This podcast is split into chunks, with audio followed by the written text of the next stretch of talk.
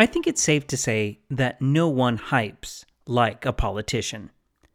And then no one hypes like a 19th century American politician.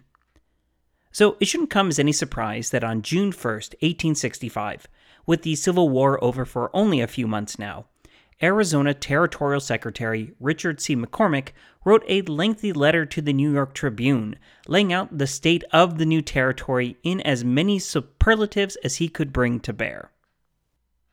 For example, this little chestnut quote, The climate, considered either in its relation to health and longevity or to agricultural and mining labor, is unrivaled in the world. Disease is unknown, and the warmest suns of the Gila and Colorado River bottoms are less oppressive and enervating than those of the Middle States. End quote. I think we all can agree that no matter how much we might enjoy Arizona personally, yeah, there was quite a bit of hyperbole going on there. But McCormick's letter is as good an overview as any of the conditions of the territory immediately following the war, and we can glean quite a bit from what he and others from this time have to say.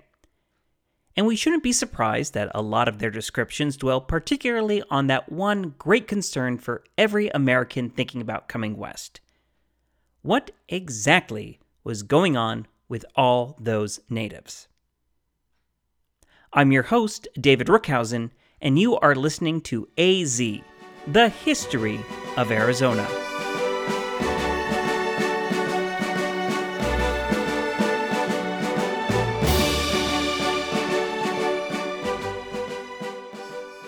Episode 54 A Quick Look Around. Welcome back, everyone. Last week, we spent a lot of time following around Cochise and his rebel band of Apache, as well as the irregular force sent to stop him, despite having no money and no supplies. But what I want to do this week is zoom out our focus a bit and take a look at what Arizona looked like at the end of the Civil War.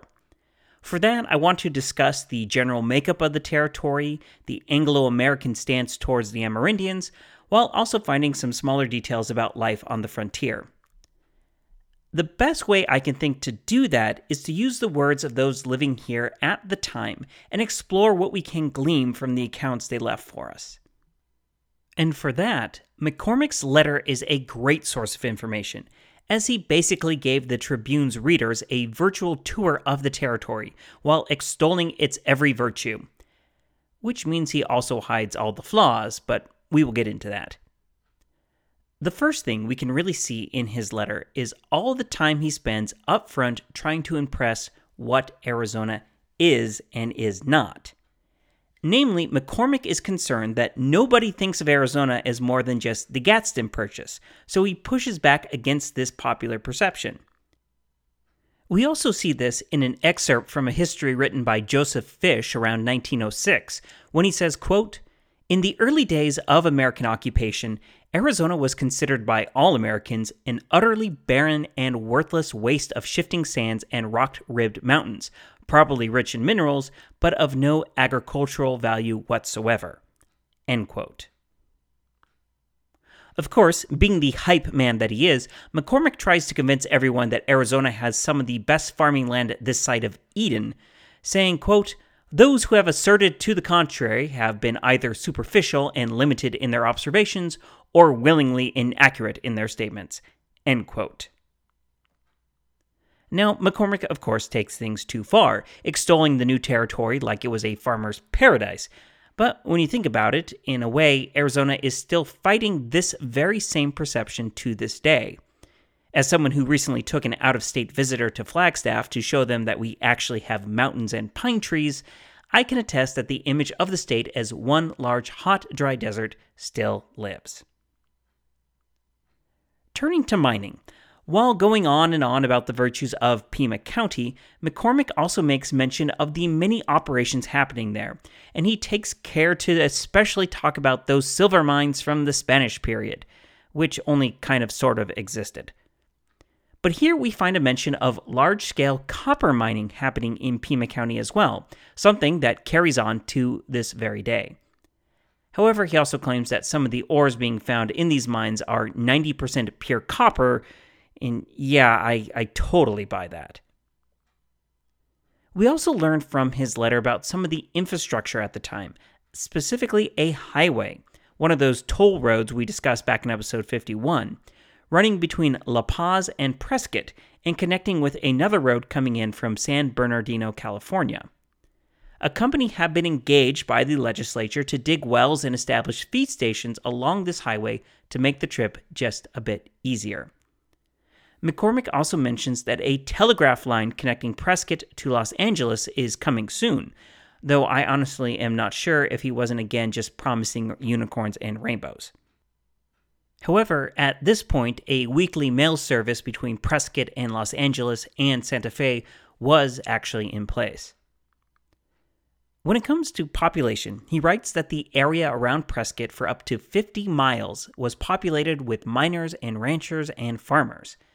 This is also borne out by early state historian Thomas Farish, who writes about Americans settling in places such as Skull Valley west of Prescott and the Williamson Valley west of Paulden. McCormick also mentions Hardyville on the Upper Colorado, La Paz, and Tucson as thriving communities, which we have covered before. From McCormick, we also learn about several Mormon settlements that are getting close to Arizona, especially up at St. George in Utah. And we will dive much more into those and the early Mormon influence in northern Arizona in a future episode. Now, Tucson, and really all of Pima County, is said to be almost exclusively populated by those of Hispanic descent, while Yuma County is said to be a mix between Hispanic and Anglo American settlers. Prescott, meanwhile, is said to be almost completely inhabited by Americans. This may be a small point, but I can't skip over the fact that listing these racial makeups wasn't just for recording demographics. According to the prevailing attitudes at the time, saying Prescott was an almost exclusively white city was a selling point for future immigrants, at least future white immigrants. It's also why I kind of look askew at McCormick's description of Prescott as resembling a town from northern New England. Indeed, at one point he says, quote, the white population of the territory is largely composed of industrious, intelligent, and enterprising persons. As you might guess, he doesn't really talk about how industrious, intelligent, and enterprising other races are. In a similar vein, Farish tells us that both Yuma and Tucson establish civilian led vigilance committees, like those in San Francisco, tasked with keeping the worst of the riffraff out of their communities. And wouldn't you know it, the riffraff seemed to be the Mexicans who had fled north following the French invasion. Farish says these committees don't appear to have taken the law into their own hands, but their presence seems to have helped keep shiftless folks at bay, no comment on who those shiftless folks would be. But as a counterpoint to these claims of whites good, everyone else bad, Brigadier General James F. Rusling, who was traveling across the country at the time and would later publish an account called Across America, gives us his impression of Arizona's white population. And it is not flattering. He wrote, quote, The other whites were mainly Arkansans and Texans, many of whom, no doubt, exiles from the East for their country's good. Of course, this was not a very favorable basis for a commonwealth, and the territory, it appeared, was about at a standstill. As evidence of this, there was not a bank or banking house, or free school, or Protestant church, or missionary even, throughout the whole of Arizona. Farish also adds in something along these same lines, talking about those living in Yuma, quote, Many of the settlers were of a worthless class. They knew how to drink and how to swear, and were not of that class which was termed good citizens. While Rusling in his account puts the territory's population at 3 to 4,000, an 1866 census shows a total of 5,526 people living in Arizona, though that number doubtlessly excludes a whole lot of Amerindians. The largest chunk, around 38%, lived in Pima County, with 1,612 living in Yavapai County, mostly around Prescott, and several hundred smattered across Mojave and Yuma counties. But back to McCormick's tour. We also learned that parts of Yavapai County, which remember takes up everything north of the Gila River and east of basically modern US 93, were still unexplored by white settlers. A good deal of that is toward the northeastern part of the territory, or the Greater Four Corners region. McCormick also points out that he is sure that more mineral wealth is sitting out there east of Prescott and Tucson, but has not been fully explored yet. And this statement is kind of prescient when you remember that the mines around Superior, Miami, and Globe won't get going until the 1870s. However, Americans were starting to fill in the gaps on the map.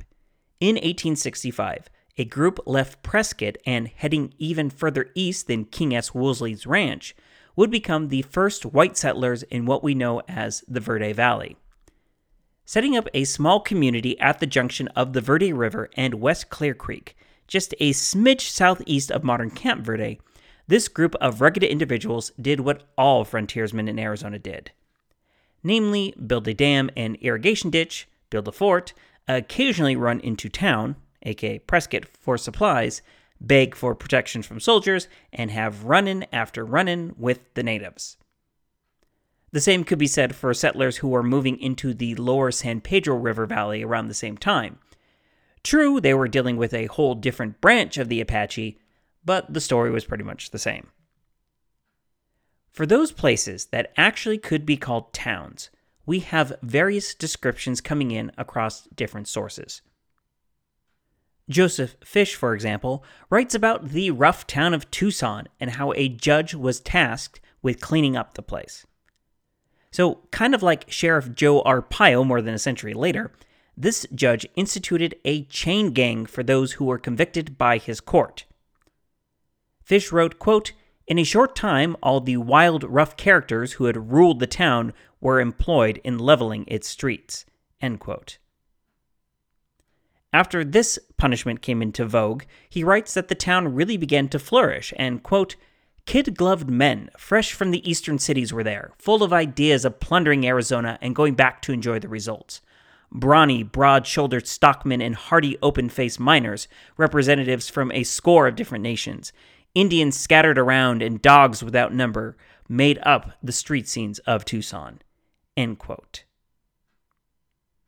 We also have a few accounts of Prescott from this time, including from one government visitor who declared it a thriving and delightful place, and that, quote, good order prevails to a greater extent than in any mining town I ever visited, end quote.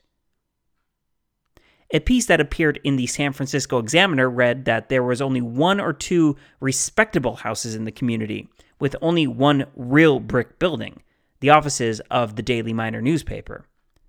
Most of the stores were wooden shanties, with one store made from adobe. After that, there were a couple of smaller traders, three or four saloons, a hotel, and a restaurant. And that was about it for businesses.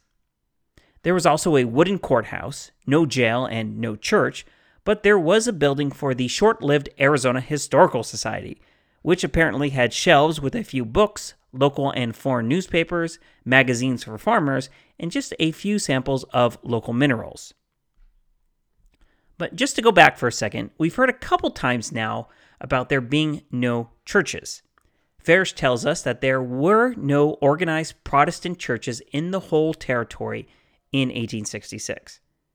Occasionally, services would be held by the chaplain at Fort Whipple, and presumably the chaplains at other forts too but the only organized church in Arizona was the Catholic Church. Now, for all the problems we have listed before, there had been no regular priest in Arizona since the missions were abandoned in the 1840s, though there were visits from Santa Fe occasionally. In the mid 1860s, more serious attempts were made to establish a permanent Catholic presence again, especially in Tucson with its rich Catholic heritage.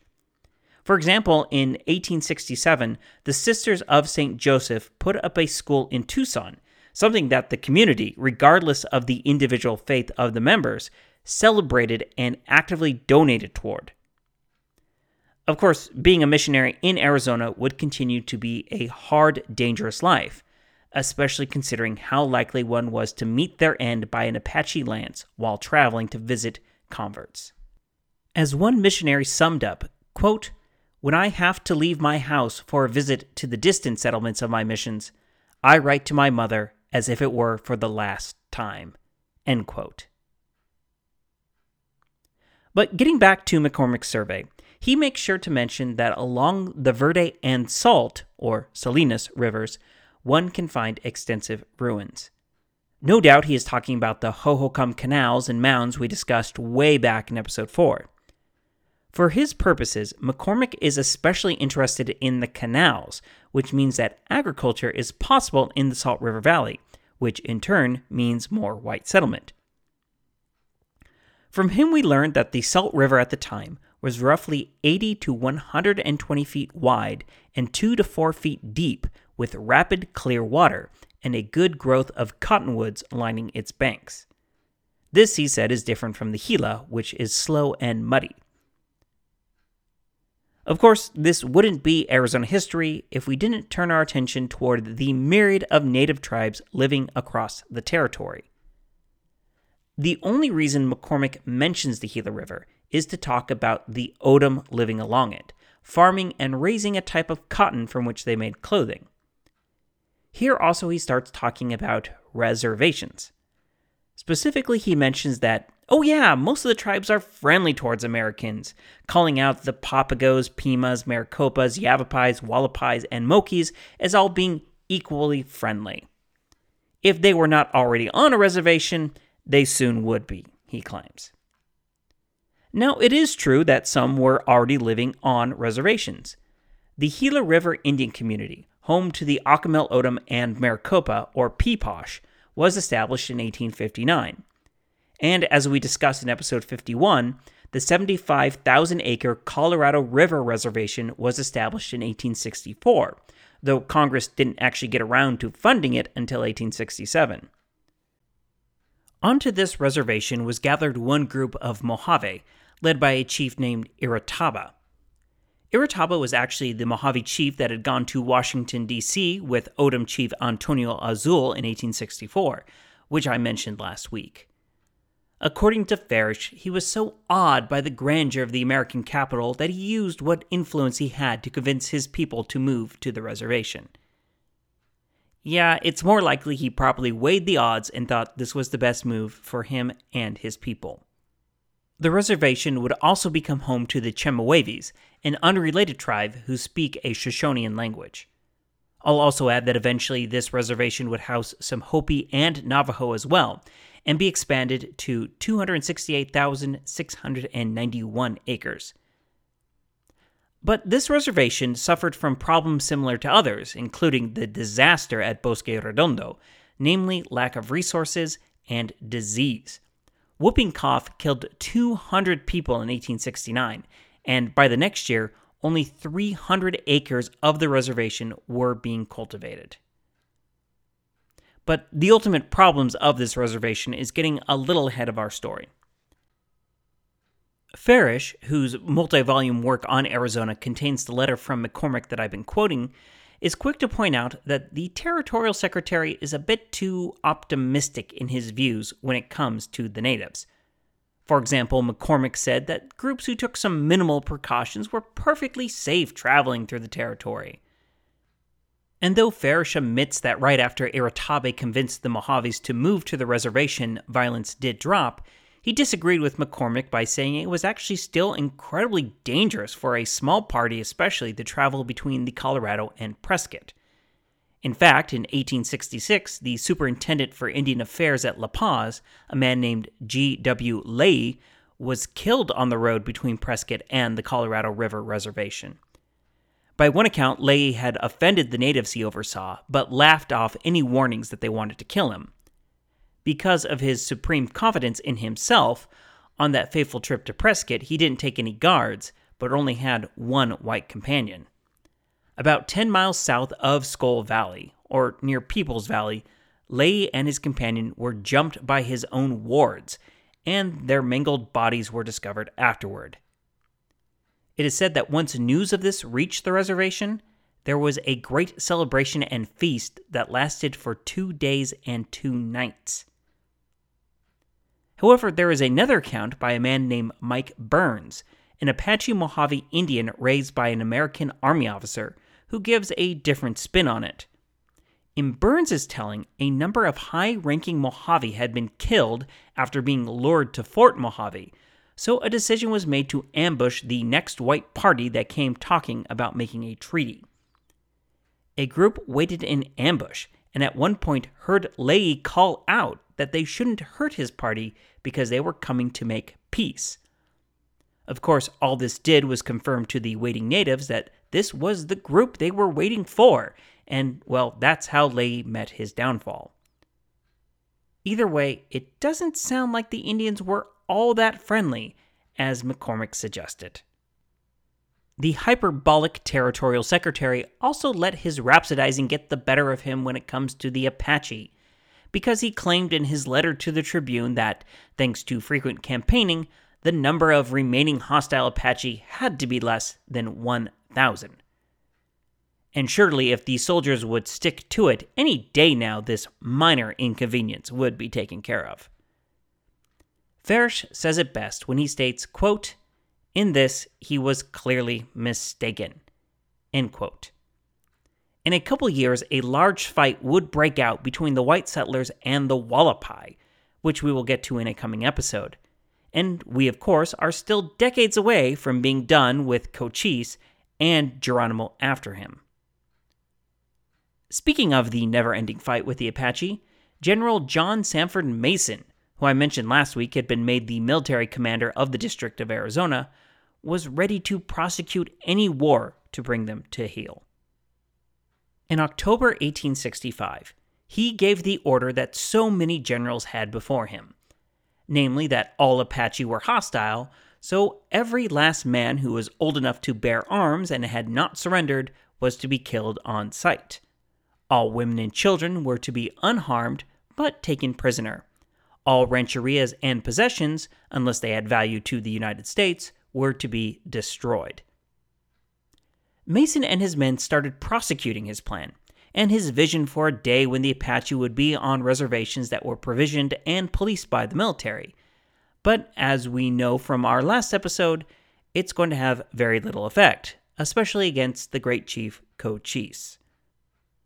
Farish remarks that Mason's plan was essentially the same as more successful ones in coming years, but he lacked the resources to carry it out. As it was, Mason was removed from his post in the summer of 1866 and received a lot of ridicule from Arizonans as just another in a long line of military men unable to live up to their promises. Now, though it was mostly negative, public opinion of the Amerindians did vary.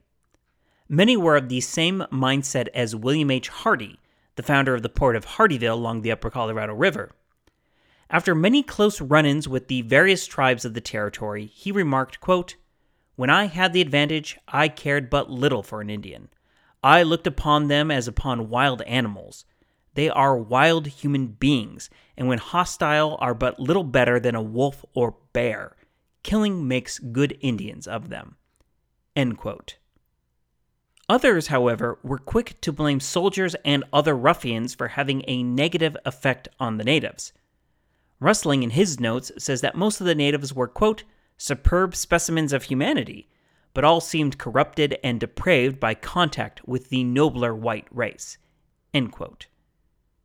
He continued, quote, the open and unblushing looseness of and licentiousness of the riffraff of Arizona City with these poor Indians was simply disgusting, and it is a disgrace to a Christian government to tolerate such orgies as frequently occur there, under the very shadow of its flag. Great blame attaches to the army in former years for ever admitting these poor creatures within the precincts of the post there at all. You'll notice a common theme here of it not really being the Indians' fault because they were less developed than the noble whites they encountered. Yeah, it couldn't possibly have anything to do with humans being humans when their territory is invaded. But whatever the root cause, the cycle of hostility just went on and on and on. And spoiler alert, don't count on it stopping anytime soon. Because I am a lover of minutia, just a couple more items to note. I tried to find a good place to shoehorn this detail into today's narrative, but since I couldn't, I'm just going to shove it in right here. In the account of Hardy, he who viewed the natives as no better than animals, in those days, wild game was everywhere to be found in Arizona. At certain places, he said, you could expect to see 200 to 300 deer or antelope at any given time. In other places, you could find large bands of elk, not to mention bears, either black or brown or a cross between the two. Then there were the mountain lions, wolves, innumerable coyotes, turkeys, and quail. Some good hunters could ride out of Prescott and return within days with enough game to fill a four horse wagon, he says. However, Hardy laments that by the time he said that, most of this game had become scarce, and the hills were now populated with an overabundance of horses and cows. But I now want to spend our last few minutes together today relating the tale of an important first for the territory of Arizona, namely its first documented Christmas tree. We actually have an account of it thanks to Farish, and I consider it too much fun not to mention. So here goes. Though there is no definitive date for it, the tree went up around the time we are speaking of, so any December between 1865 and 1868. Farish, quoting another historian, says that the distinction of celebrating Christmas with the traditional tree goes to one J. N. Rodenberg. It appears that Rodenberg wanted to celebrate a traditional Christmas with a tree and all the pageantry and set to work making it happen. Part of that pageantry was to round up children for the festivities, which was the tradition at the time. Unfortunately, as this is a mining town on the edge of the frontier, Mr. Rodenberg could only find seven. Well, 13 if you count half a dozen who were slightly older than usual, but still pressed into service. Then he led a group of men into the woods to find the perfect tree for the occasion. And surprisingly, for how most of these stories go, they were able to go out, find a perfect fir tree, and return without any trouble from the natives. The tree was set up in Rodenberg's house, and he called on the community to come and decorate it. But once again, we run into the problem of being a mining town on the edge of the frontier without really any trimmings or frills to speak of. So they started to improvise. Some brown sugar was secured, and with the help of three black men from New Orleans, a type of sweet called blackjack was made to hang on the tree. Next, all the tallow candles that were available were rounded up and then tied to the branches with twine to keep them up. So, yeah, this is the era before fire codes.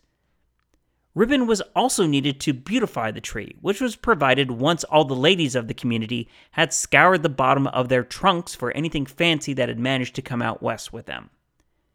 Finally, a number of men who were skilled with their hands carved out some crude toys and goods to add to the decorations.